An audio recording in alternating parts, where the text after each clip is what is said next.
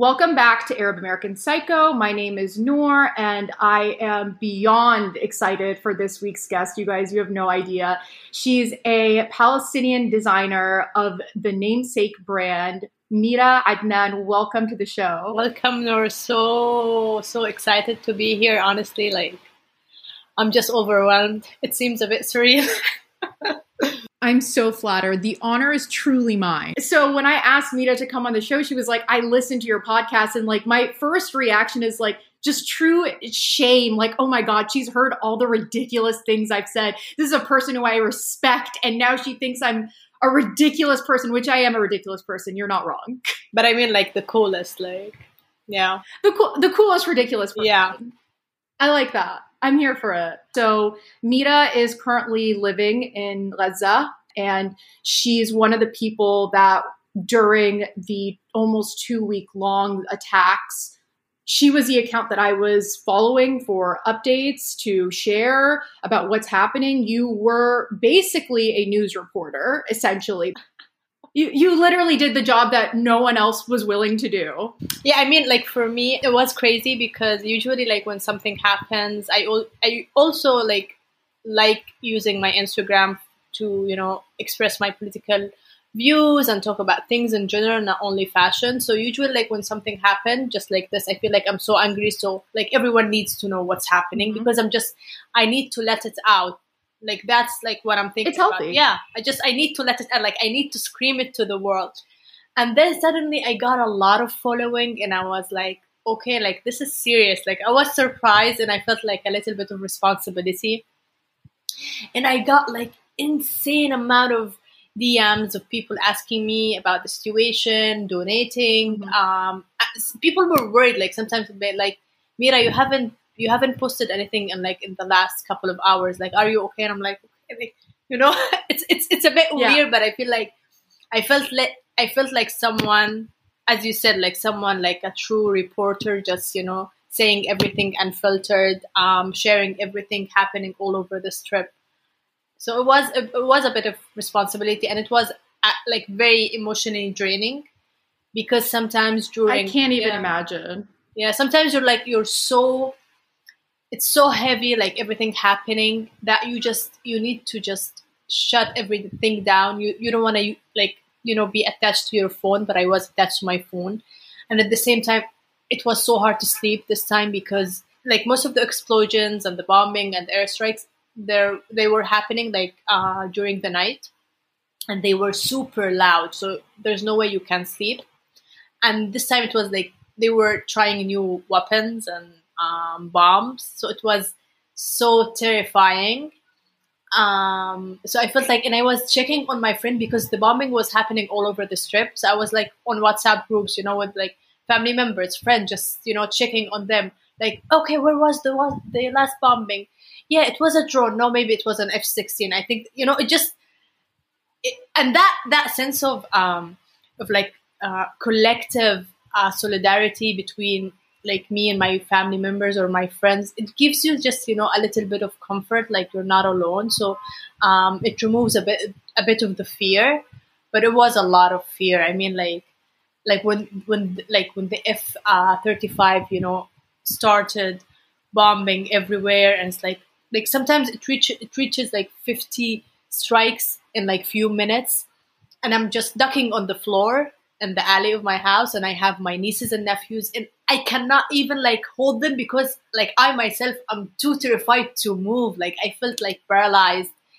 And I remember just my mom trying to, you know, comfort everyone. And she herself, like I could look at her and I'm at my dad and I see that they're scared. Like and like we're not usually used to, you know, um like my parents being scared during these times. They're they're usually more put together and more grounded. But we're just like the bombs were so so heavy and loud that at, I remember the first night started was in Ramadan and they started bombing at 6 a.m. and, I, and I, it was like an hour after I fell asleep. And I, I woke up so terrified. Like I was just waiting for the bomb to you know to to destroy my house. Like I was like you know my time is like it was just I was like I, I felt like I just felt that you know this is my turn you know this is how it's gonna end. It just and then when it's when it stopped it just that sense of relief that that you were i was just praying that hopefully it's to stop for at least an hour. Like I, I need like please make it stop. This is all i was feeling. And and i'm someone that like during the uh, past aggression in 2014 i used to work as a translator so I literally I used to come home at 11 p.m. You know, there there were drones and F-16, and I didn't care, and I was just rushing home, uh, like driving the car, and I and I was more grounded and resilient at that time. I feel like, but this time I feel like I fell apart. Maybe because now I'm an adult, like I'm 28, almost 29, and I feel like, you know, when you always speak about that um, sense of morality. Mortality. Or, yeah mortality. This is how i felt this i feel like you know you, you feel like you're getting older and uh, yeah it just you just you everything be, feels a lot more real. And and you you pointed out a few things that i wanted to just kind of bring attention to which the first being that this these recent attacks yeah. they were using weaponry and and and different types of missiles. Like it was not the same as yeah. before. And it's it the way you were talking about like you being in a group chat with your family, trying to decipher what is that? Because unfortunately, living in Gaza or living in Palestine, you're familiar with what this type of bomb sounds like or smells like yeah. or what it feels like. And that is the same exact conversation that was happening in my family's group chat, which is what is this? It smells different. It sounds different. Yeah. And just them trying to identify what is this bomb that's coming down and and the fear that you experience this time, I also think because of this new weaponry, because of all of these things that have happened, and it just I can't I can't see how you wouldn't be completely terrified. I mean, it was even for me, and I'm not there, I was in a state of like fight or flight for that period of time. So I can't even begin to imagine what it feels like to actually be hearing it in real time and and and have to kind of keep it together to a certain degree because you have your mom there, you have your dad there. They're a little freaked out and like as a child,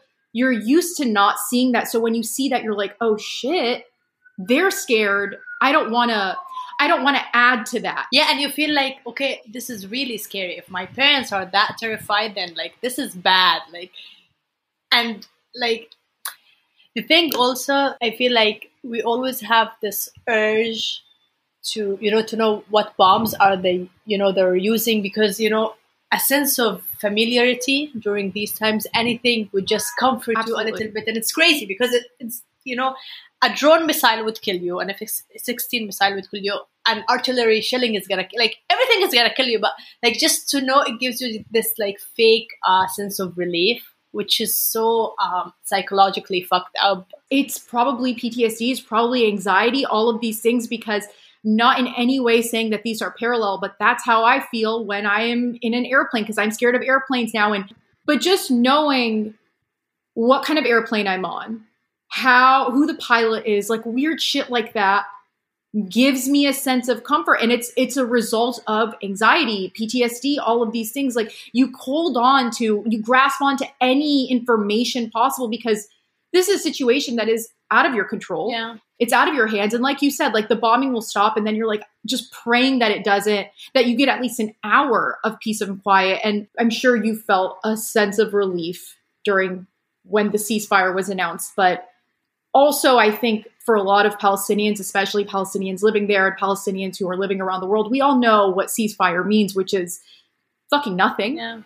It means nothing. It just means we're going to stop like for right now, but it's it does not mean that they're like, "Oh, we're going to pack up our bags and we're going to leave and you can have your country." Yeah. And even like the borders, the borders have been closed for since the ceasefire or even before, you know, the borders that that are like between um, the Israeli side and Gaza, the ones that um, like you enter goods and products and everything, they've been closed. So a lot of like you go to the supermarket and like a lot of stuff are missing, and when you go to talk to any shop, they tell you like we didn't get any new um, inventory, and like people can start suffering really really fast because most of the you know the economy is really fragile as it is um, so you feel like okay, we stop the cease, like we stop bombing every day, but we're gonna go back to killing you slowly. So like we're gonna kill you anyway, but like you know now we're gonna do it slowly. We're gonna switch it up. Yeah. We're gonna like, and, and it's so. What's been the most eye-opening part about the recent attacks is that because there was this unprecedented attention around Palestine in a way that none of us have ever seen before. Yeah, true. And like being for me, be, living in America and hearing my friends talking about Palestine, I was like, "What? Like you care? You know?" Like it was it was such a weird time for all of us and to see it on social media and people are talking about it and it's like people are paying attention. People are talking about this. But at the same time, with that came a lot of realizations that people have no idea what is happening in Palestine. Sure. And I'm talking about educated people who I know, you know, consume the news. You know, they're adults Yeah. and they just genuinely, I think I mentioned this before, but I have a friend who's one of the smartest people I know. And she literally was like, I thought there was Palestine, Yeah. a country where people were living happily, and that there was Israel, people were living happily. And then between there's like a thing called the Gaza Strip. And they're just fighting over the Gaza Strip. and I was like, what the actual fuck are you saying to me right now? Obviously, no judgment, but like when she said that, it was an eye opening experience that even intelligent Americans don't know what's happening. Yeah. And that was a big kind of moment for me to be like, so we need to start from the very beginning. We Yeah. need to break down what is going on because there's no way to fully digest what's happening now without knowing that this is an ongoing thing. This isn't new. This didn't just happen. This has been going on. It's affected you. It's affected your mother, your grandmother. Like Yeah. it is a generationally experienced shared trauma and shared oppression and all of these things that Palestinians have been going through for decades. And I want you to be able to help people Yeah. really understand what it is to live in Palestine and, and that experience. Um, so I was listening to your last solo epi- episode yesterday, and I felt like there were a lot of points that I felt uh, very like uh, like very like I really related to them because even though like I'm here and you're there and like the different backgrounds and everything, but like when you when you were talking about the fact that you know you were avoiding talking about Palestine usually because you feel like like you feel like there's no point. And i always feel the same. Like when i travel like you know i'm like i don't want to talk about it. Like it's pointless. Because you feel like there's nothing that anyone can do because we've been let down so so much and you feel like everyone has made the struggle into something that's very complicated although it's like very simple. Like it's insane like people like it's so simple you know if you if you read the history it's so simple and you feel like people always make it complicated so so I don't. Yeah, I always feel the same. Like, no, I don't want to talk about it. You know, I don't want to get into a discussion. Like, fuck it. Like, Yep. you know, no. And You you don't want to hear stupid shit. also, yeah, yeah, yeah, exactly. You you don't want to have to debunk like stupid opinions that are like it's insulting. Exactly. It's insensitive and it's just viewed in this way that like, oh, that's poor Middle Eastern country, so sad. Wow. Well, like, nope. It hasn't always been like that. Uh, you know, it was it was actually not like that for a very long time. Yeah, and, and when you talked about the U.S. being like like the source of all evil, like yeah, this is it. Like it's so sad. We're the bad guys. Yeah, We're the bad guys. it's Yeah. true like like for me like you know without um the aid that the united states had uh, given israel all these years it wouldn't have existed. Like the amount of like like you know the zionist lobby in the us how much um influence they have it's crazy. It, it cannot be Im- like i cannot even imagine uh to think how much power they have. And it's all because of the us and then you talk about you know other middle eastern countries and it's the same. You talk about you know the post colonization of Africa uh, through uh, just they they made them people without like they took their well they gave them like independence and then um, they still control everything. Like you don't have like you know the um, the usual colonization um, let's say model of you know just going and entering a country and controlling everything but they still do it from abroad uh, France and the UK, and like the US does the same in Latin America. They control a lot of economies and a lot of businesses. and I feel like, yeah, it, it makes you feel like there's no point. The white guy is just, you know, is just ruin, it's ruining everything. just really excited to just always share his very ignorant opinions. Yeah. Just always just ra- waiting around the corner to just fucking walk through, like, hey, did you say something? Let me tell you something that makes no sense. Yeah, yeah. Let me just tell you something stupid, just just because I need to say something. Yeah, and the audacity is just That's what I'm saying. It's it's this hopelessness and and all these things, but I think that also as I'm getting older Yeah. and as I learn more, in a way it feels less hopeless. Yeah, because you start to understand that if we can somehow get people enough people to care and make enough noise about it they will be left with no choice. And i mean if we just look at the way you know other states that were under apartheid have i mean th- that's what it is it's just people knowing and people caring yeah, that is the pressure. That is the pressure that I believe once applied enough Yeah. will force them to have to do something about it. Because that's just I mean, they don't want to do anything about it, but if we're fucking annoying enough Yeah. about it, they, they're gonna they're gonna have to. So it's just really a case of being really whiny and insistent, I feel like, which yeah, sounds also so insistent. yes. just being super insistent and and just tying back to that's why I feel so much guilt for not wanting to talk about it previously yeah, because I feel as though I wasted time that I could have been talking to people about and educating them and and giving them resources with just being like you don't fucking know anything. I don't want to talk to you about this. Like and I and I've dealt with too much disappointment when trying to talk to people about this that my fragile emotions don't want to handle that, which is now that I think about it, I'm like, you're such a dumb bitch, Noor. What the fuck? No, but I You- you totally get it. to. Like, but I, it's not easy to talk like about these things, especially that I feel like we, as you know, people of color, when we dis- discuss these matters, we get super emotional, and it makes us look like we're like in the wrong, but we're right. We're we're too emotional because you feel like, how could you not understand like basic human rights? Like, why does it have to be happening in your white perfect world for you to get it? Like, why like you always feel inferior and it's so so emotionally draining so we're always emotional like sometimes we cry sometimes we cannot Yep. handle a discussion because it's just it's too much you know? And it touches home like i totally get it. Yeah. And you're so right because as soon as you get passionate, as soon as you start getting even a little loud or emotional, people immediately are just like, "Oh, you're you're losing. You're losing the argument." But it's like, "No, you're just very stupid and it's difficult for me to continue having a conversation about something that I feel so strongly and passionately and emotionally connected to with a stupid person like you that I might cry. Yeah. I might I might have same, to cry. same with like women's rights you know when you talk about misogyny and sexism and patriarchy they always say um you're such an emotional feminist you know like why are you yelling? You know you need to tone it down.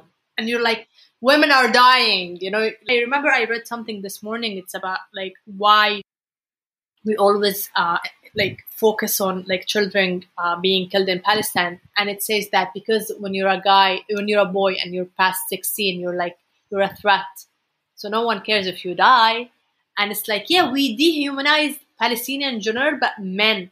Like they always say yeah, um, okay, so women died, children died, but no one talks about men. It's like you know, it's like they're so dehumanized. It's crazy. And i look at like my brothers and i look at my like uh, my father and my uncles and i feel like this pressure being put even from people who are pro-palestine you know you have to be macho you have to be strong you cannot cry like during funerals when when you're a guy and like your dad just dies or whatever you know you don't ha- you can't cry. You know this this toxic masculinity also sometimes applied to men.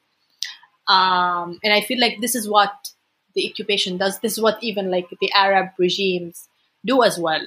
Um they try to break uh the men. I think a lot of people almost want to paint this picture of Palestinian people Mm. as like, you know, victims, right? yeah defenseless Which- victims yeah Which I will say, victim d- does come Yeah. to mind because you guys are being Yeah, yeah. victimized. Mm. But there is so much more to it than that. Yeah. And I think people really forget that these are human beings who have aspirations, who have hopes, who have dreams, who deserve all of those things because who the fuck doesn't? And they are just constantly having obstacles thrown at them, and they constantly you just it's a constant overcoming of obstacles, Yeah. always having to be resilient, not because you just woke up and you're like, I just feel like being super resilient. It's draining, it's exhausting. No one should have to live Yeah. that way. People And so it's people just- think it's a choice. That's the thing. When they, they No. say like Gazans are so resilient, like what other choice do we have? Like it's either There's no choice or like nothing. I mean, like you have to, you have to live. Like once the cease uh, was reached, like the next day, um, it was a Friday, I, and I, I I didn't have the ability to go out and see everything. It just it was too much. And then on Saturday, I forced myself to go out, and you see people are just going back to normal life, and it's like they don't have the privilege to take a second and just you know just take it all in people have businesses that they need to go to because you know there there was covid before and then came the war and it's just they don't have the luxury to take things just slow. And people cannot understand that. Like i wish i could have the luxury to just you know take a take a week off not do anything. But it's like you have to keep going to keep going. And this is like you feel like it became so normalized that when you say you know i can't like like I, I remember i said to my mom like the other day i was like you know i am i've been feeling really down after the war and i just i'm like when i go out when i see my family i feel like i'm not like in the mood of talking. Sometimes i just i, I stay silent and it's not usually my personality but just i feel like it's everything is so heavy. And she doesn't she didn't understand what i'm saying because for her it's like you know we have to she said you know they usually say like when it comes to death um like our parents would say something like il mot alayna haq or like you know um, we're all gonna die someday Palestinians are the most emo people, uh, understandably so. But like, my mom literally during the war was like, I wish I was in Gaza Yeah. so that I could die in my country. I'm like, you need to relax, lady. We need to not be doing this right now. I simply can't. I can't deal with it. I, I'm sorry that you, but it, and we laugh about Yeah. it, and it's and it's weird and it's funny, but it's a learned behavior yeah, yeah. no one is born into this world and says i'm ready to die in fact it's it's the opposite but because of the circumstances for just for being palestinian yeah. living in gaza you're not only always prepared to die but in a way it's kind of like this hope in a weird way i think for a lot of the older generation Yeah. also which is like if i die i will be removed from this hell that i'm living in yeah so why would i not want that yeah and this isn't to say that these people don't love their families Yeah. that's not that's not it it's it's a way out. Yeah yeah. It's it's a it's a way to escape true. the fucking hell that they're living in. And that's why like when my mom says it and when i hear you you know you even saying that your mom's like it breaks my heart because i'm like i can't imagine constantly just being ready for it and okay with it. And you know what yeah, i mean? yeah ex- exactly. they're so okay like you become so okay with the fact that you're gonna die. It's like i don't know if it's like a coping mechanism but like i remember like whenever there's an escalation or like a war I, like this time for example i was so pissed at myself because i was afraid. I was like mira this is not like usually you're you're, like you're ready for this like okay so you're gonna die like okay it's fine yani you know it's fine. And, and like and I'm trying like to rationalize it. I'm like, okay, you know, maybe you're gonna die. Hopefully, you're gonna die with your family. Everyone is gonna die together. No one is gonna stay, you know, alive on their own because that's also like it happened to some families. And when you think of it, like a lot of families, they always stay in the same room just in case, like, yeah, we're, we're all gonna die together. It's better. No one's gonna be left alone, like literally alone. And sometimes you laugh about it, but it's like it's so fucked up and it's such a weird coping mechanism. But you you don't have control over anything. So like at least you're trying to train your mind to normalize something as heavy as death and not only like normal death you're talking about like you're you're waiting in terror to die so yeah but, but i mean yeah we've learned this behavior watching your stories throughout the war and seeing what you were saying reminds me of the things my mom says yeah. and and that's why like i'm sorry and that's why like i i kept probably annoying the shit out of you and it's probably why i kept asking if you were okay because i remembered all the things my mom would tell me she felt during those attacks that she lived through Yeah. and i could see you and you were trying so hard to be strong because you feel like you have to be strong Yeah. And I just really wanted to tell you you don't have to be strong, but I'm like, I'm not telling this girl what to do right now. That is not what I'm about to do. I'm not going to tell this girl, be like, you know what? You can be sad. That's not, you know, I'm not going to be that bitch. But I just, seeing how, how vulnerable you allowed yourself to Yeah. be, unfortunately, as it progressed, yeah I almost felt a little sense of relief for you because I was like, she's letting herself feel her emotions. And that's not what, how, that's not the norm that you're supposed to do. You're supposed to just be strong and be tough. So I was kind of like, okay, good. At least she is feeling yeah her feelings and, and not suppressing them and not trying to just pretend like, oh no, I'm a fighter. I'm from Gaza. yeah I- I don't know if you saw me post it. My dad always says like Palestine people from Gaza have the heart of a lion. yeah yeah They have a heart of a lion. There's nothing like people from Gaza. My dad is the most like Gazawi guy you'll ever meet in your life.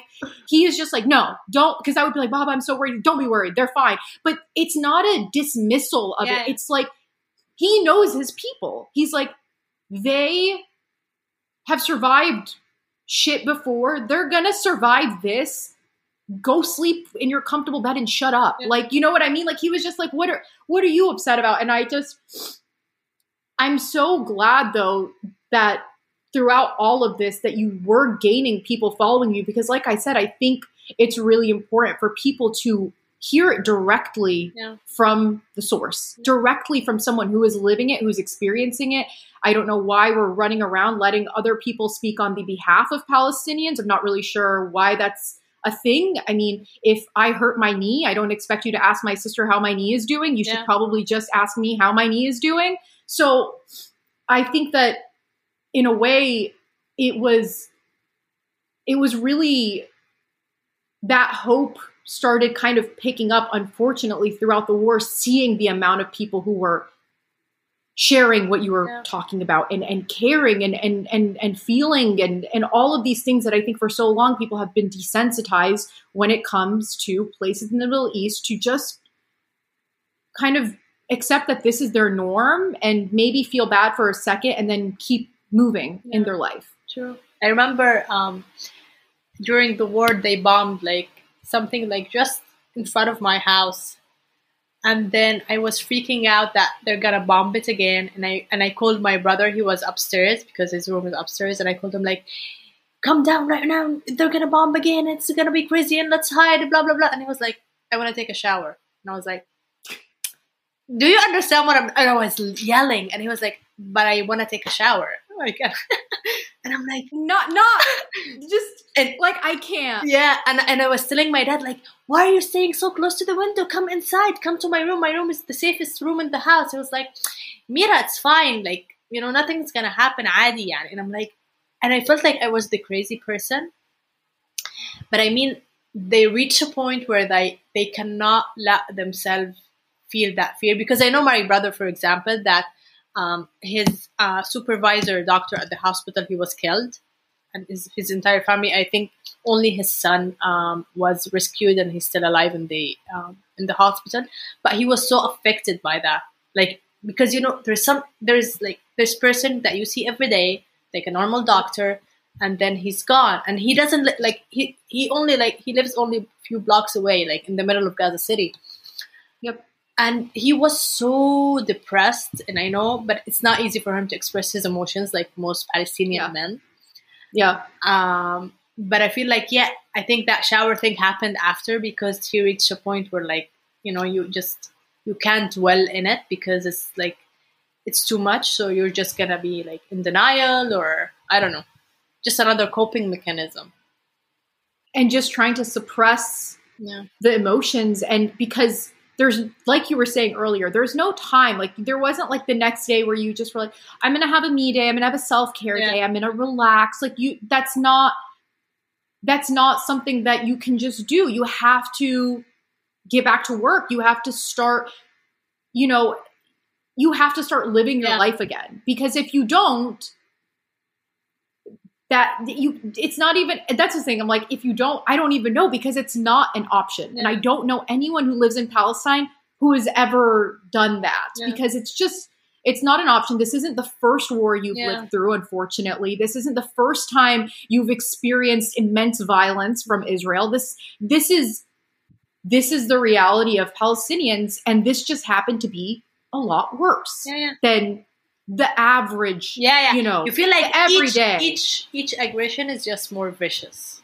It's never like Right. better. It's always more vicious. And i remember i was during the war i was sitting with my uh, sister-in-law. She was vi- visiting uh, with my brother from switzerland.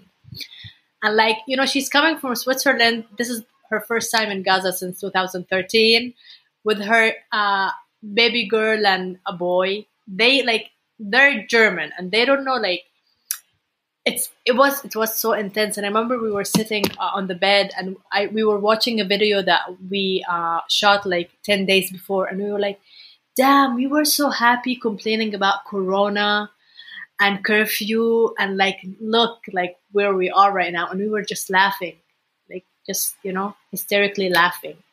Because you because what Yeah. what else are you gonna do? Yeah, yeah, and you feel like, yeah, maybe I should have like uh appreciated that moment more. Maybe I should like you feel like you're always living your day just day by day, minute by minute. You have to appreciate everything because you have no clue what's gonna happen tomorrow. Like anything can happen. Um and I feel like it's crazy to just we're always on edge. Like I- I'm I'm someone that was diagnosed with general anxiety disorder like a few years back and I'm still on medication and um, the amount of like I already have my normal anxiety. That's why when you were talking about planes and all of that, I feel like I know anxiety is so you cannot explain it because you feel like it doesn't make any sense. Um, Yep. And you know that it doesn't. Yeah, but- but- you know, Exactly. you know it doesn't. And you're like, why are you doing this? Stop doing this. You know this makes no sense. Why? Like it's it's just a constant inner battle Yeah, within your brain exactly. of just like I'm scared and being like, shut up. Why are you scared? I remember that like um, two years two years ago, I was supposed to travel um, just for like a month, literally, just for a month to Turkey for business. And I and like on the day that I was supposed to travel, I had like the the worst mental break- breakdown, and I felt like I was gonna not see my family for so long. Also, it's a month be- because it happened before. Like each time I traveled to study or work, usually like I didn't know where I'm gonna when I'm gonna see my family again. So I feel like I developed that separation anxiety. And I remember that I was like like I was crying so bad and my mom like I was just sitting on her lap like she was reading Quran just trying to calm me down. I'm like, "Mama, I know it doesn't make sense, but I feel like I'm to be away for years. I know it's gonna, it's just one month, but I cannot control and I and I didn't travel that day. I was like, "Fuck it. I just I physically can." And I feel like that with everything happening right now, like since the ceasefire was reached, every single night I dream about bombs, F 16, running, hiding with my family, people dying, seeing. And I've seen that before, even like in 2014. Like, I've seen so many dead bodies. I feel like I was so numb that I didn't feel anything until the, the war uh, ended. And I feel like once everything ends, you still you these emotions come up again, and I feel like in a way like during the war I couldn't sleep because of the bombs, and now I don't want to sleep because I don't want to relive it again in my you don't dream. think about it. yeah, Yeah. and like You don't want to dream about it. You don't want to think about it. yeah, as as like this is just a, a like yeah like this post traumatic stress disorder just doesn't end. It just doesn't. It's like continue. Because it's constant. It's not even post. Yeah. It's just and and and the fear I think that you have of traveling and not seeing your family, I I'm not trying to make you feel worse about the anxiety, but it's a real, it's a valid fear to have because I have cousins who were able, by some miracle, to leave Gaza for either school or work. Yeah. And there's been several occasions where when they've tried to come back, they can't come back. Like it, it the, the I also think that people don't fully understand that like traveling in and out of Gaza is not like any other travel yeah. anywhere else in the world. Like it's not like, oh, you just get a visa and and you're good to go. It's like it's it's a whole like ordeal and like even you know to to travel somewhere where you have all the per- the documents that you need there is always a risk that you know you're going to come back and it's going to be someone who's doesn't like you which is always yeah. and he's going to be like no fuck you. Go away. Bye. Or we're going to hold you here yeah. until we decide at the border. We'll decide whether or not we'll let you in. Basically we're going to make you sit on the fucking floor for 10 days yeah. for no reason just because we can. Yeah. And and do you can you talk a little bit about what that process is like to so, enter an yeah yeah sure. So okay so to try to break it down just a little bit gaza strip i think it's like it's only one one percent of historical palestine so it's like a very very tiny place that was controlled by the egyptians from 1948 till uh, 1967 because um, it was closer to the Egyptian side, like geographically. And the West Bank was controlled by the Jordanians. And then after the war in 1967, uh, um, the Naksa, uh, almost like West Bank, Gaza, everything was controlled by the occupation, by the Israelis. So they were like physically inside of the West Bank and Gaza Strip, and they were there. Um, and then they were yeah and then they were responsible like for for example education uh health everything they were they like the palestinian didn't have any government till oslo occurred in 1994 when israel reached an agreement with the plo that we're gonna let a palestinian authority be responsible for the palestinians in the west bank and gaza strip uh, but gaza strip and the west bank are geographically separated so gaza is like it's it's surrounded by Egypt, the sea, and the Israeli side. So there's no connection to the West Bank or any Palestinian territories. So we're always been separated, and it's very very tiny and small. And we have IDs, you know, the Palestinian IDs that are, you know, it says that this is Hawiya. Yeah, the Hawiya, and it says like you, yeah. like this is a Ghazawi Hawiya. So you cannot go anywhere in the Palestinian territories unless like with um like something like a miracle happens and you get a permit to visit for like half a day, for example. Yeah, but other than that, you you can only like see Gaza Strip, which is like very very tiny and small. And in Gaza Strip, two million people live. Seventy percent of these people are refugees, so people that fled uh, during the Nakba, like my grandparents. They fled to literally a tent in the middle of Gaza Strip, and then it became a refugee camp, and my parents were born there, and this is how it is. So, like, I'm I'm a refugee from my like from both sides, like 70% of the population of Gaza. So that's why Gaza has a lot of refugee camps, a lot of um, people that are very marginalized because, you know, in the refugee camp, like for example, my grandparents used to work in agriculture in Al Lud. That's like near Ben Gurion Airport. Yeah. Yeah. Yeah. And then he came to Gaza and you, he cannot, he cannot work in agriculture. There's nothing else that he knows how to do. So he started, you know, uh, for example, he worked for a little bit, you know, fixing shoes, and then he tried. He was selling uh, some clothes, and you know, he was just, you know, just trying to survive. But in the refugee camps, everyone is marginalized because this is not your place. You you literally fled from from somewhere else, just someone exactly as someone immigrating from one country to another. You know, uh, especially if it's basically being uprooted. Um, so now we have two million people living in 30, 365 kilometers. So, like, literally, Gaza Strip is so full. And just, you know, buildings, building, buildings, because there's no other place to go. And um, we're control. We have two borders. One with the Israelis, which is basically for patients, the one that are lucky enough to get a permit.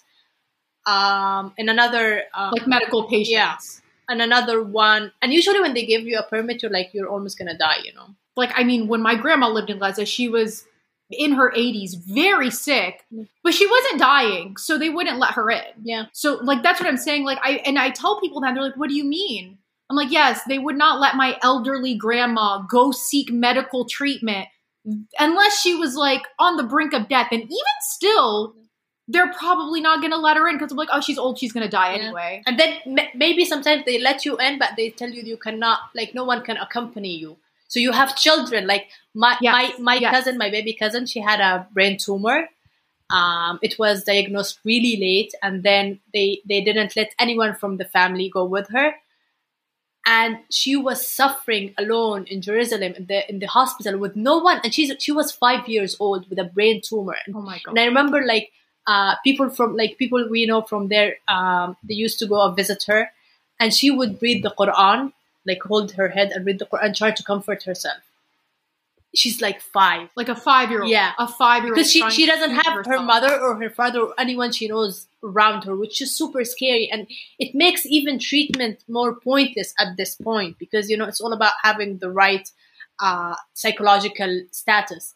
Absolutely. Absolutely. Yeah, and then she went. She she like her case was so hard, and she got like really really sick, and she came Gaza, and she was in a coma, and she then she died. And it just when she when she came to Gaza, she wasn't even awake for her parents to be able to talk to her or even say goodbye, you know. And it just this is just one case of so many cases of so many people um, just dying in the strip because you know Israeli wouldn't allow you.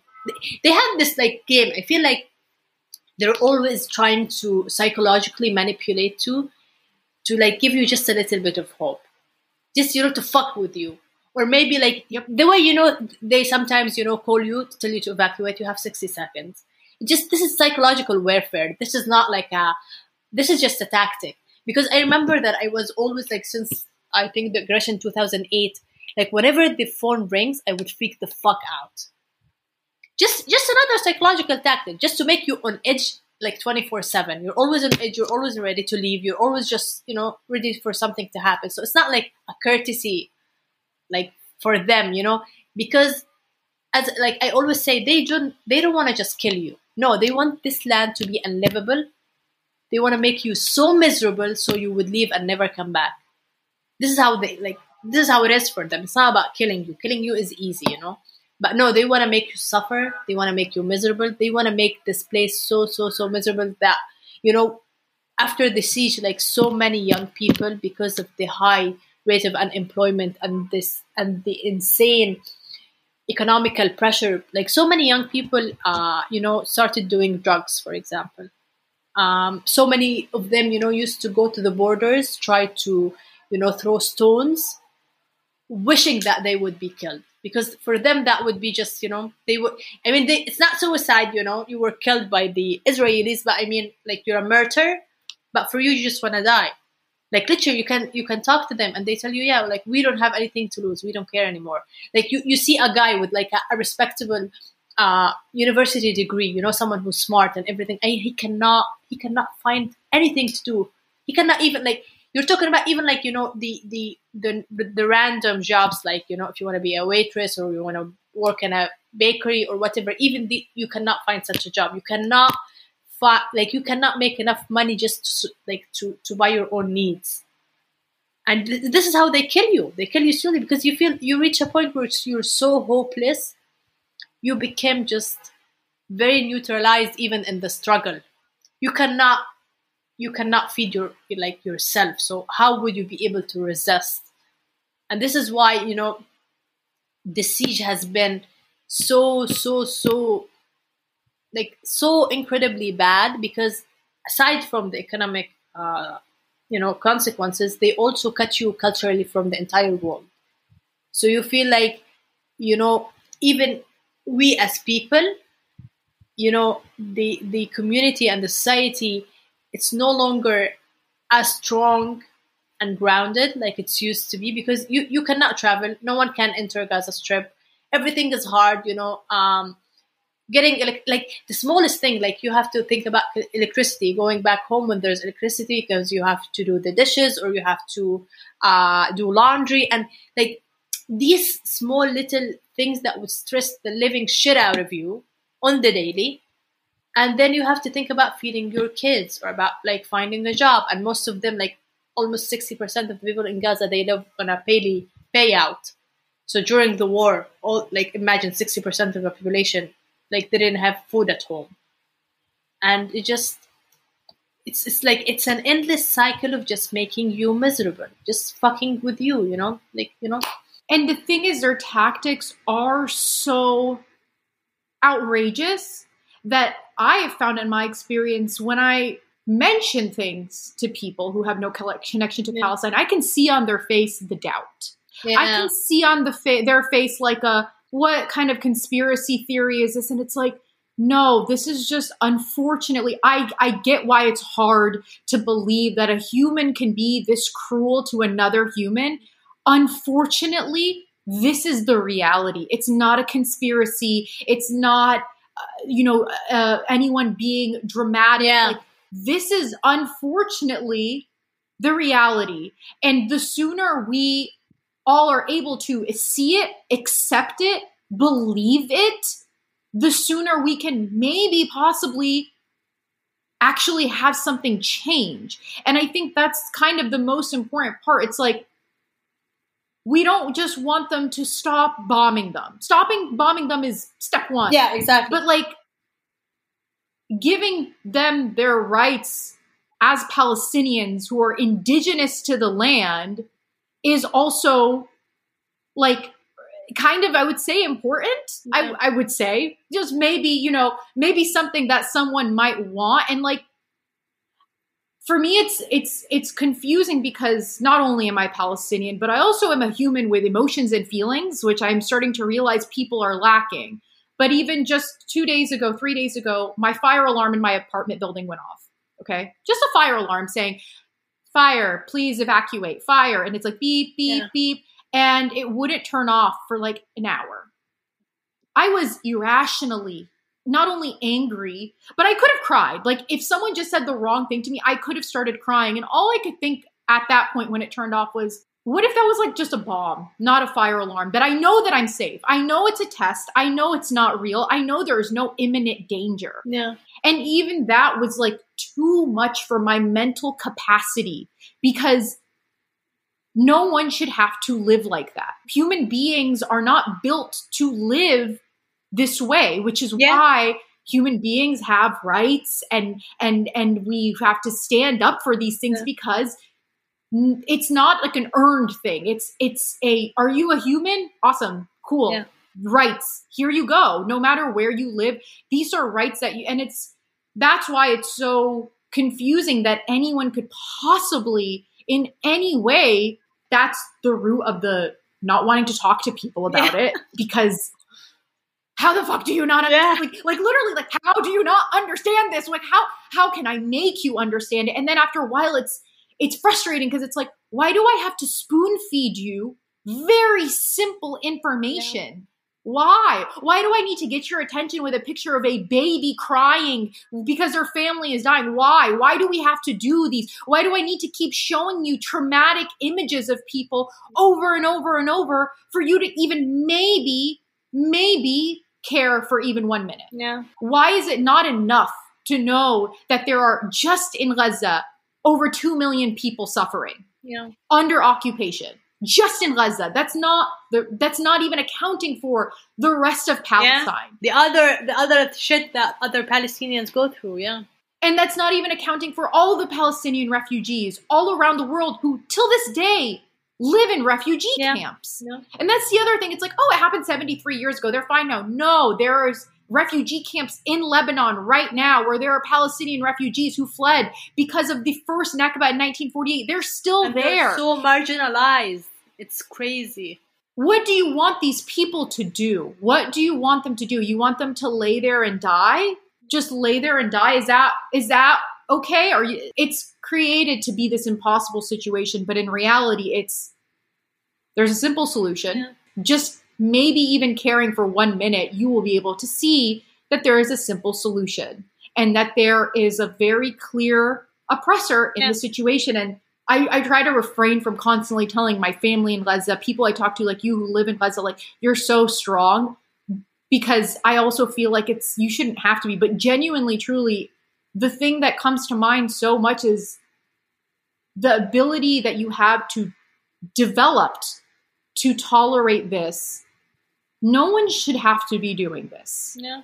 No, no one should, and, and it's not even just an expectation that's put on you. This is an expectation that's put on a, a five year old. Yeah, yeah, yeah. It's hard to wrap my mind around it. And that's why I'm like, I've been trying to talk to different people who've had different experiences as Palestinians to maybe allow people to see that you are a human being, which I don't know why we need to tell people this. It's a reality that is happening right now. Yeah. And we have the ability to say something right now Yeah. and all the time to everyone we talk to. We have this ability. This is the least anyone can do as Yeah. a human being. to talk about it, just to talk about it, you know, This is- to uh, to to acknowledge it, like like something is wrong. I did want to ask you Yeah. though, because and this is even for me. Yeah.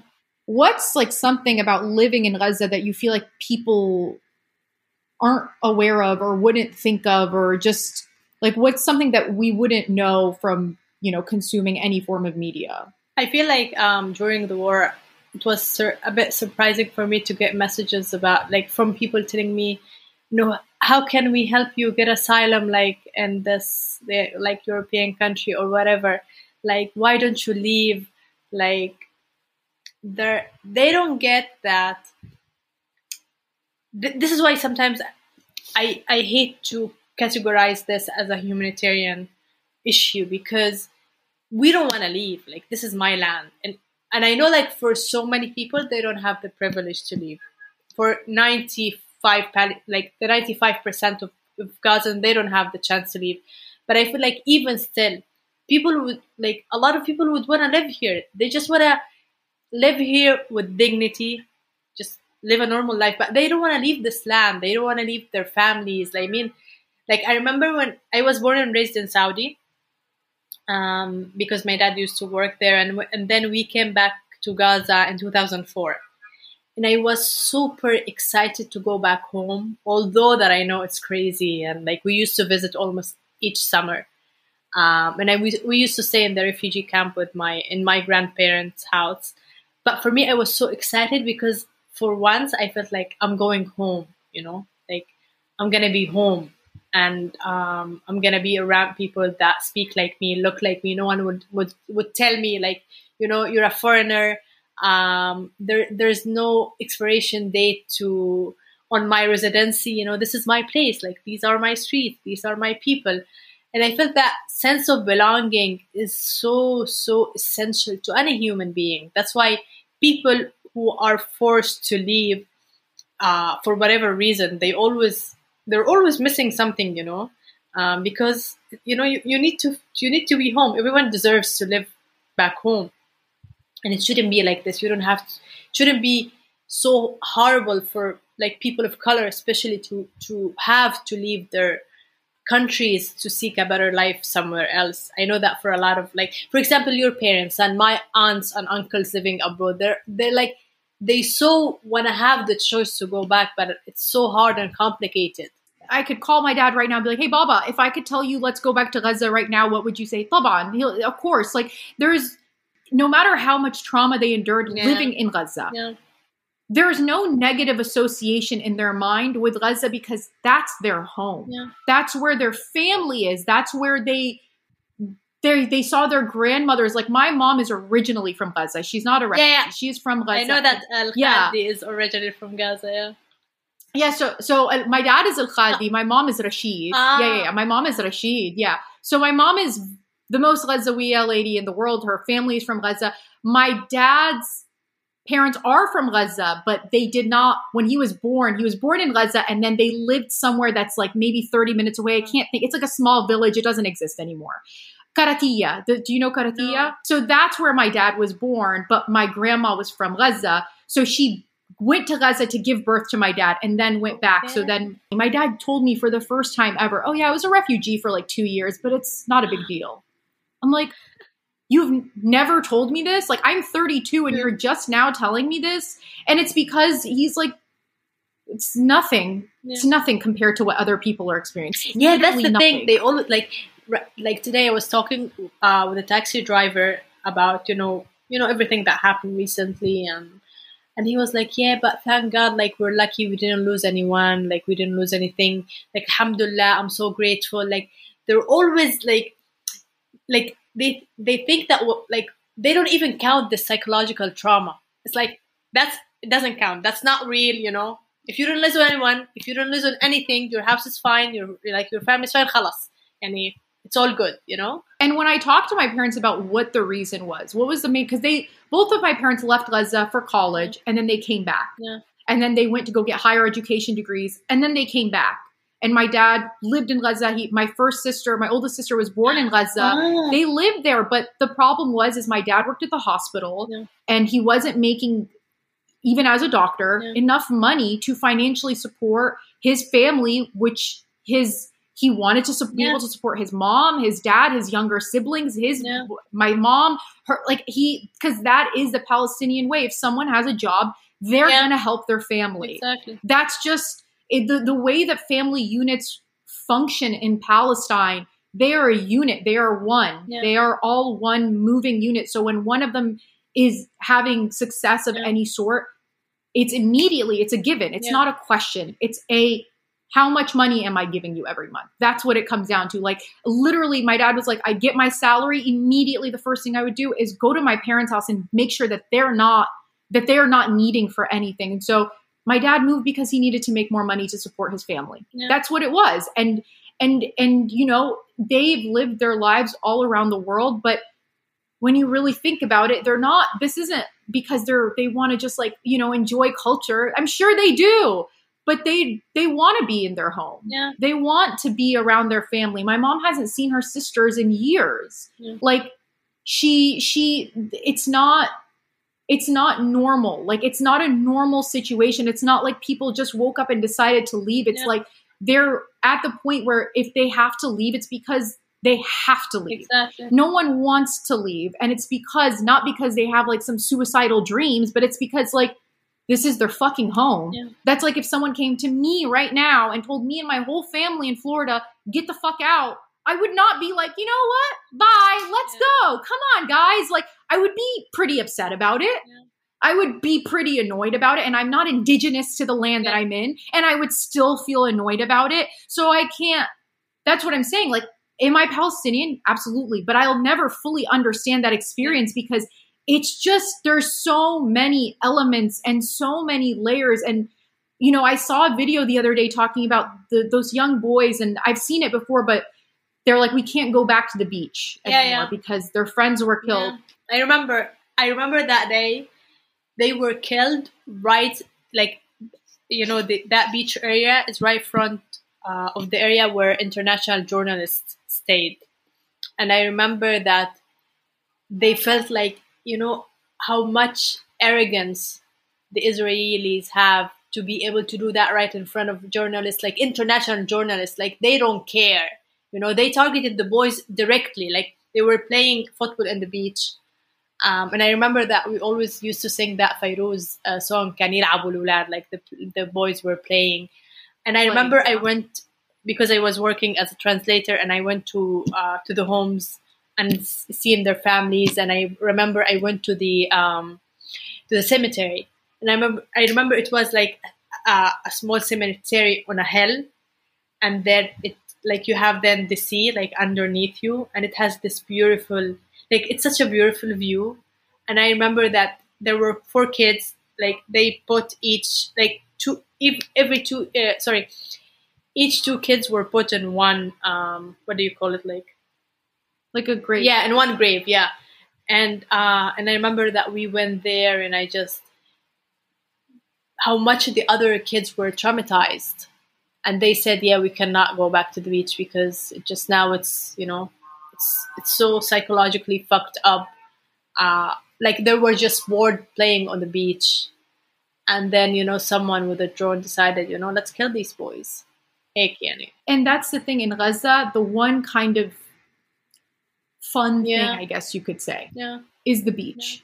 and the one and the one thing that most people can afford The more I learn about the beach in Gaza, just genuinely, I'm filled with so much rage. Like, Mhm. it wasn't too long ago that Palestinian men who were fishing were shot Yeah. just for accidentally they crossed what they weren't allowed to go any further. Basically, they there's borders even around, And even sometimes, like they decide to shoot at them, just you know, like because Just they feel, yeah they, they're always so marginalized, especially like the fishermen in Gaza. It's Mhm. insane because anything can happen. Which Gaza is a fishing city. Yeah, That's yeah. that's what that's their that's always been what it is. Like Mhm. they are they're by the water, so they would catch fish and they would sell it. And so it's not only that they're targeting these people, they are taking their livelihood Yeah, away. Again, exactly. in another way, it's like you so many of you are fishermen by trade. That is what you can do. That is what is available to you. We're gonna take that away too. We're not gonna let you fish. But we're gonna let you fish in this small area which means you're not going to catch as much fish, which means not as many people will be able to eat, which means you won't be able to support your family. And it's just like this and, like, constant. and even then, like that's why like the fish prices are so high. So not like only few people can afford it, and we live on the beach. Like, like it's it's it's just it's so fucked up. You're not allowed to enjoy these things. It's everything. And, and that's why it's so hard, I feel like sometimes for me to explain it to people because I'm like, you don't understand. It's everything. Yeah. Every, think of everything you do every morning. You wake up, you take a shower. It's not the same as me just going in my bathroom and taking a shower. Yeah. It's just not. I mean, I was talking to my aunt the other day and she was like, Yeah, we had to boil water for the kids. And again, I just want to reiterate like, that literally means boiling water on the stove and putting it in a bucket to try to make it warm enough for a small child to be able to bathe. Yeah. That's just like a simple, small thing. The electricity, also, I just assumed everyone knew this. Apparently, people don't know this. People in Gaza, at the most, I would say, is four hours a day of electricity. Sometimes Would you say? Yeah. Like the good Oh, days would six. be eight. That would be like Oh, wow. that would be Eid, you know? When it's like eight hours, that's like can't ask for more. Every step of your day is an obstacle. No. It's not like there's just this one obstacle. Exactly. It's like a it's like every single thing. Oh, you want to go to school? Oh, you want to get an education? Oh, you want to have a job? Oh, you want to have a life? Oh, you want to get let's say you want to get married. You want to have a baby? What if you're having a complicated pregnancy? Yeah. All of these things. It's it's everything. Yeah.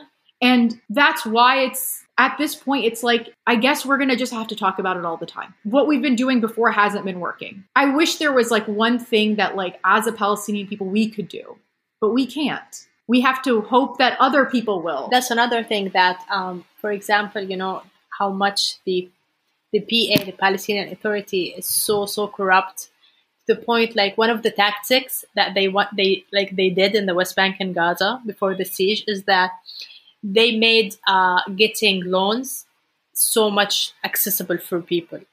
So people would just, you know, forget about everything, forget about the struggle, these daily things, and would just, you know, it's easy. Now I can get a car, now I can get an apartment. And then what the BA, the PA did in the last few years, they decided to cut the salaries by 30, 40, 50%. And then there's a percentage going to the loan. And then what you get at the end of the day out of your salary is like 20%. Only to Gazans, to their gov- to their employees in Gaza. And it just like, it's so many fronts that we have to to to to ch- to like to resist and you know when you were talking about fishermen last year there were uh, three fishermen from Gaza that went there was like it was a windy day so they went straight uh, in the sea to the Egyptian side the Egyptian army killed them I'm gonna I'm gonna say it on the podcast right now. Someone sent me something the other day, like, look, Egypt wants to give Gaza money. I'm like, I can't stress this enough. No offense if you are ethnically Egyptian, but fuck Egypt. There's a word in Arabic. Again, Arabic's not even my first language, but there's how do you say khawana in English? I don't know. Traitor, Traitors. Yeah. they're traitors. Like they're not. They don't give a fuck about Palestinian people. and they now and also like they made like in the last couple of years you know like when you were talking about borders and getting in and out so i forgot to mention that um, the only way you can leave is through rafah border so you cross the borders and you take a cab or a bus to cairo international airport that's the only way so what the egyptians have been doing for the past even like before before the siege. Is that okay? So you have to cross the borders. Mostly, you'll have to pay a, to pay a bribe. I remember at Oh, some for sure. point. Oh, for not even just one bribe. Yeah. You got a bribe and you know, at some people. point, no, it became a business. Like at some point, I remember the borders were closed for so long. I have I had friends that had to travel. They paid five thousand dollars each just to cross the borders, and then you have other things to pay for, but just to cross the borders, and then still, and then still. If you registered, for example, and, and your turn came and you didn't have to pay a bribe, like the Egyptian will return every single guy over 18 just for him to be able to pay a bribe and travel. So even if you registered and you waited for months, nine months, and finally it's your time to travel, still you wouldn't you wouldn't be allowed to, and then they would return you. So you can pay a bribe and then travel. it's not even just like my mom, who's an elderly woman, when she used to go to Yeah. Gaza, she would travel with her Hawiya Yeah. instead of her American passport only because they wouldn't ask her for as much money. Yeah. Like literally, truly, like it was like a, it was like her scamming tactic. She's like, I know what the fuck you guys are gonna do, so I'm gonna scam you because once I see an American passport, they're like, oh, so I can get even more money out of you, and that's why I will. You know, I, there's a list in my mind that every morning I wake up, I say, "Good morning, fuck Saudi Arabia, Yeah.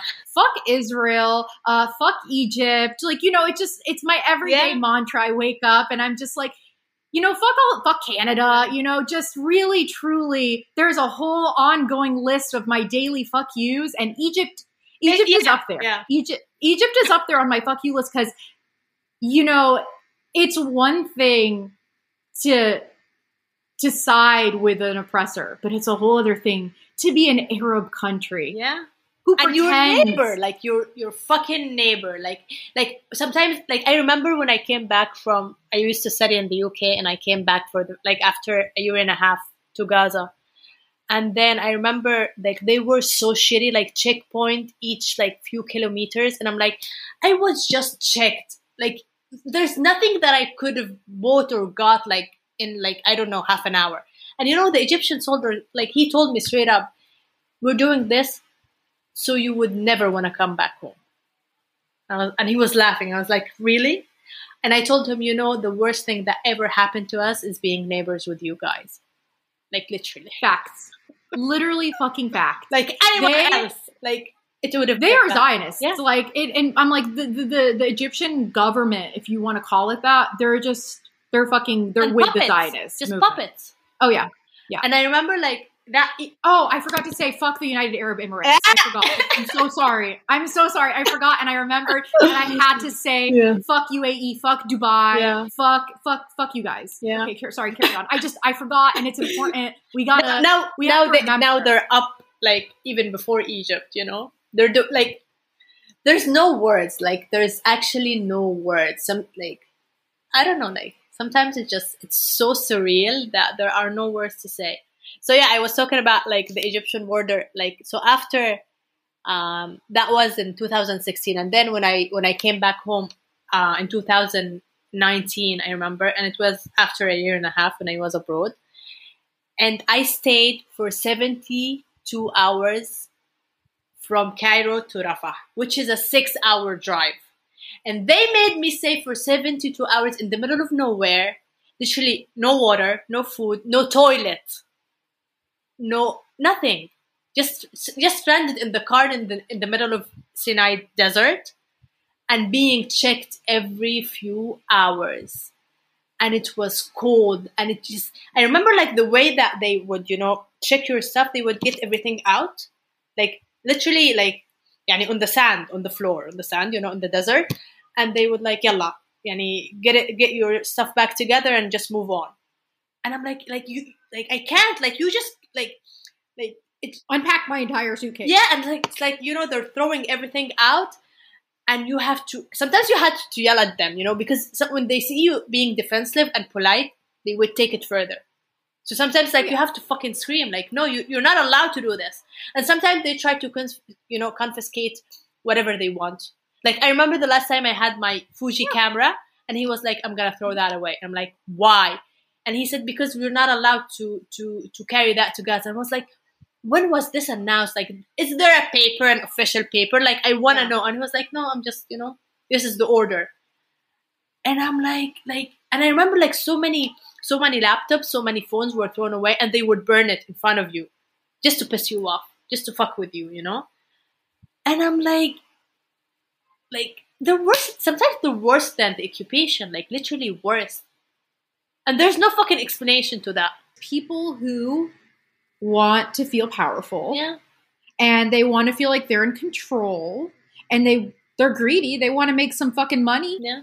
and they have no sense of loyalty, uh, humanity, Respect. kindness, respect, nothing. And it doesn't matter who you are. Like I said, my mother is an elderly woman, an old little woman who's like five foot one, tiny, cute little sweet lady, and they're still gonna fuck with her. It doesn't. That's what I'm saying. It doesn't matter who you are. Yeah. If you're a Palestinian, you're not. That's the thing. You're a target to Israel, obviously, but you're also a target for all the people who are reaping the benefits of Israel because let's not forget Egyptians aren't doing this for for fun. They're doing this because they need to you know suck off Yeah. Israel Yeah. so that they yeah, I mean that's that's that's what's happening. That's that's literally what's happening. They are monetarily benefiting from it, and also they're fucking scared. They don't want to piss off Israel. They're like, "Look, we're protecting. See, we're we're helping you. Like, don't be mad at us." sometimes Like, you feel like they're going extra.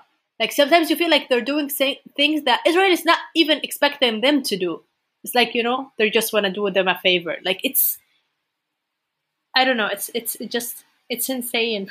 and it's disappointing because you know and i think a lot of people also you know wonder this well why aren't the arab countries Yeah. helping because you know they're rich and you know i tell them simply they don't care about palestinians they care about money Yeah. and palestinians aren't going to make them any money Yeah. and so they don't care about them and that is the reality of the situation and that's why i say this a lot vote with your wallet i will never go to any of these countries in any capacity and i will call and i've had so many people say Noor you got to stop saying fuck dubai you got to stop saying there you know like you can lose job opportunities i'm like good awesome great i don't want them Yeah. so it saves me time from writing a cunty email back saying no thank you and fuck you. It's embarrassing that Arab countries behave this way. It's a whole other issue Yeah, in itself. yeah. And that's the thing. And like you have to ex- and you have to also explain that to Arabs living in these countries.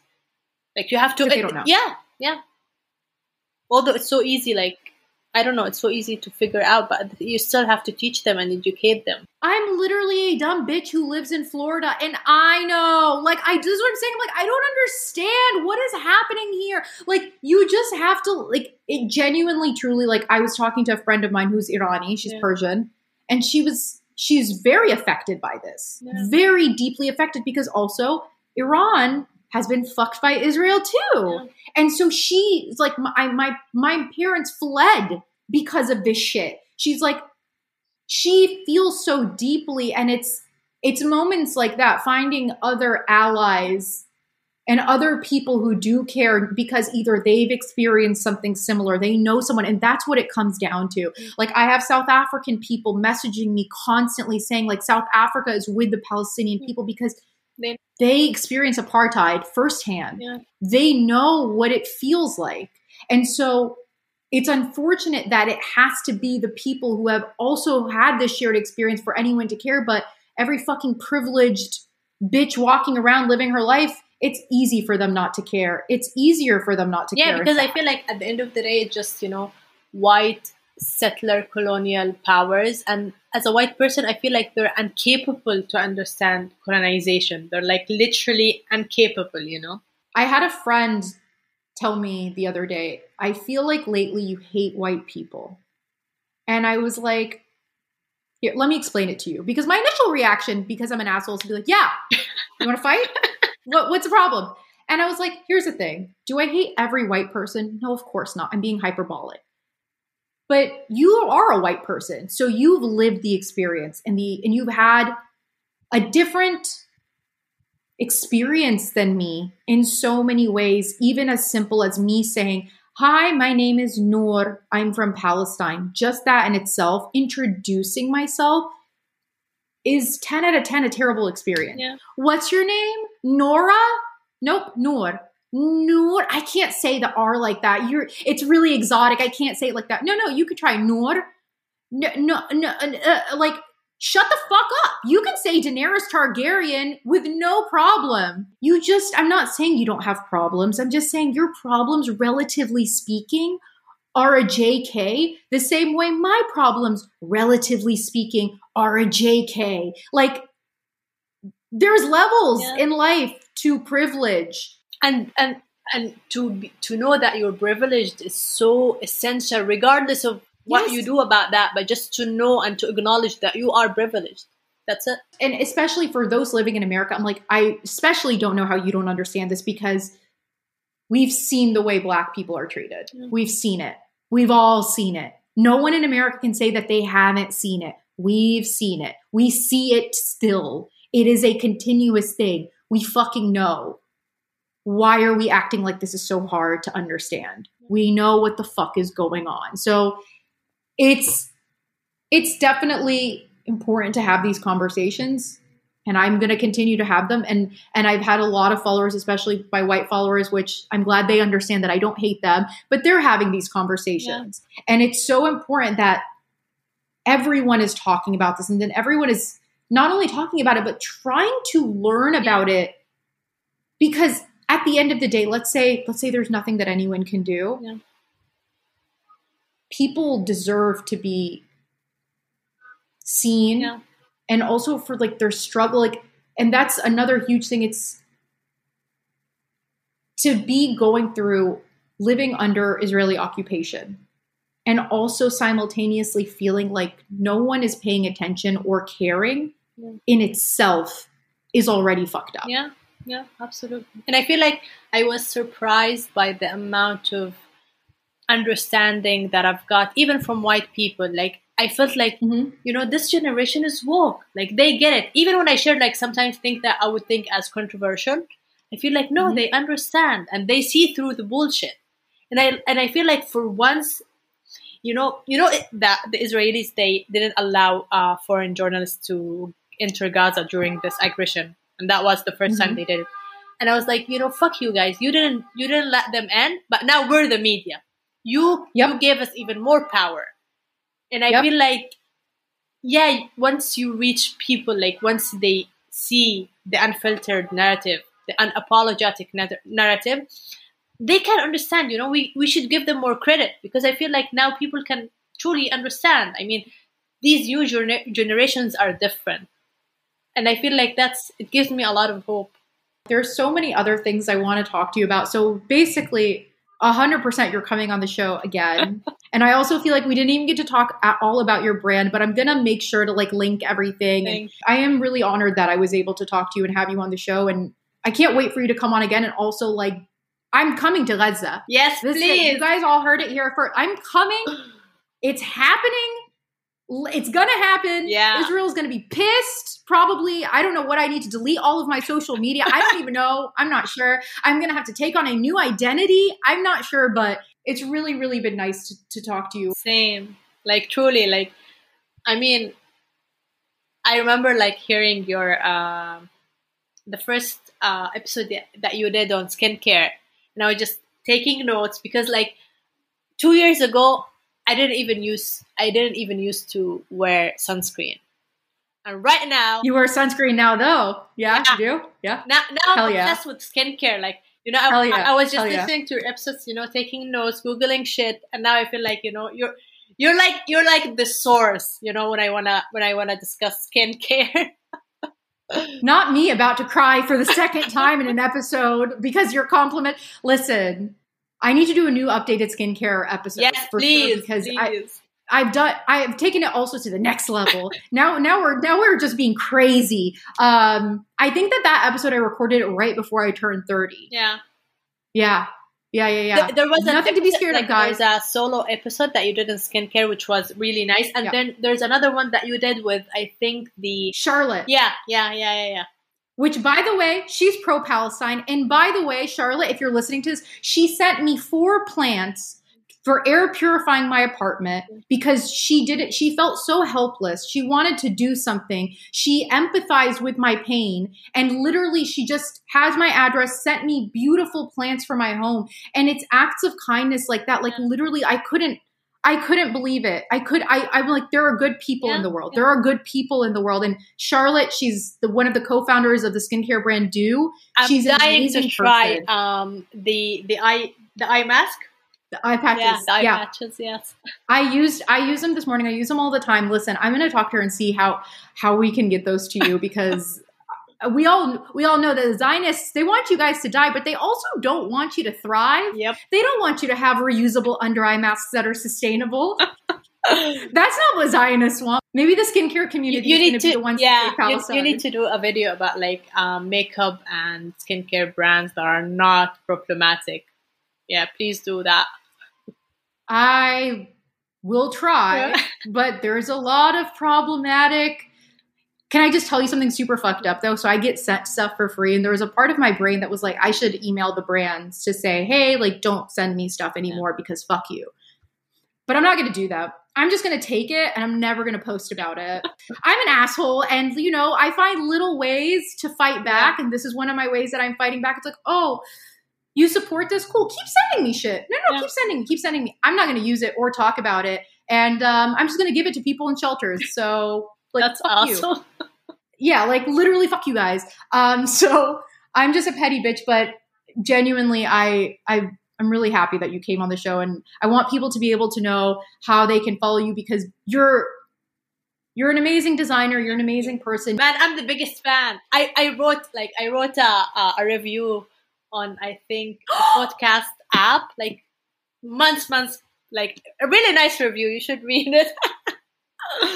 First of all, thank you. Second of all, I am about to cry again. Man, I'm so honored. Like this is my favorite podcast. Like literally, not joking. You know, like for like I love it. Yani. I'm so happy. And by the way, like you deserve to be like on top of the charts because you're doing such an amazing job as a like like as a host and as someone like you i feel like you're very dedicated and such a perfectionist in choosing your guests and just you know curating everything i feel like you know this podcast is like a really really really just top notch I love. I I'm gonna t- take this soundbite and I'm just gonna like post it everywhere. I'm like, hey guys, look at. You might want to check this out. But seriously, thank you so much. Thank like, you you're so much very for very having kind me. and like yeah and, and, and we're gonna do another podcast just to talk about skincare. Because when when i saw you um using the westman atelier the uh, foundation stick i let my friend who came from uh, abroad buy me one. And i'm obsessed. And i'm and now i'm obsessed with the brand. Like it's too expensive and i'm like i don't know. It's it's so expensive, but genuinely, truly, I I got the bronzing contour stick and I have it on right now. i want to buy and like it's it's really hard to find a good bronzer for my skin tone that looks natural and I hate how much I love their products. Like and not even like it's just I love the formula, I love the packaging, I love the, everything. It's so well thought out and I will say they I, I I was because I love the brand and I'm a crazy person. I did want to at one point I was like I kind of want to message them and just like see what their feelings are like on Palestine. but I'm like, but how does one how does one ask that? But I will say during the sur- resurgence of BLM, they're one of the brands that I had messaged Yeah. to be like, hey, it's important for you to vocalize your support. And the social media manager responded back to me. She's like, thank you so much for saying this. I'm a black woman myself, and we are working on putting something out. It just has to go through like the process of instead of just releasing some bullshit Yeah. like you know black box type shit they wanted to put something out this more so um i have a feeling that we don't hate them. I have a feeling but Inshallah. you know i, we don't want to hate i'm like i might have to why don't we don't want to hate you Westman Atelier. We like Yeah. you um but where can people follow you mira online? Where can they shop your brand? Anything you want to plug? Um, so I have uh, my brand's account on Instagram is Mira M W E R A dot Adnan, which is A D N A N dot label Um, that's on Instagram, and then I have the website miradnan.com, um, and then my personal account, but that's a little bit messy. Uh, so we'll leave that out. And yeah, we like messy. We like messy. we we're, we're, everyone who listens to this show is, yeah, is ready yeah. for the messy. They're they're they came for the messy. Yeah. It's what they want. Genuinely, truly, they're like, we know no, you're not okay. We know none of your guests are okay. No one here is okay. Everyone is just a fucking mess. But uh, yeah, know, and I'm gonna so release uh, a small uh, summer collection in, Ju- in July. So hopefully people are gonna like it. So yeah, we'll see. Hell yeah. Okay, that's what I want to hear. Um, and I will have everything linked in the episode description. Awesome. As always, guys, you can follow the podcast on Instagram at Arab American Psycho, where you'll see a beautiful picture of Mira and her beautiful skin. And um, you can follow me on Instagram at Nori, where you know, I'm just screaming at the top of my lungs about Palestine at all times. It's, I'm one step away from getting uh, my car painted with a Palestinian flag, so we'll see what happens. And um, as always, wear your sunscreen, floss your teeth, don't be a fucking asshole, and let's let's fucking free Palestine, guys. Come on.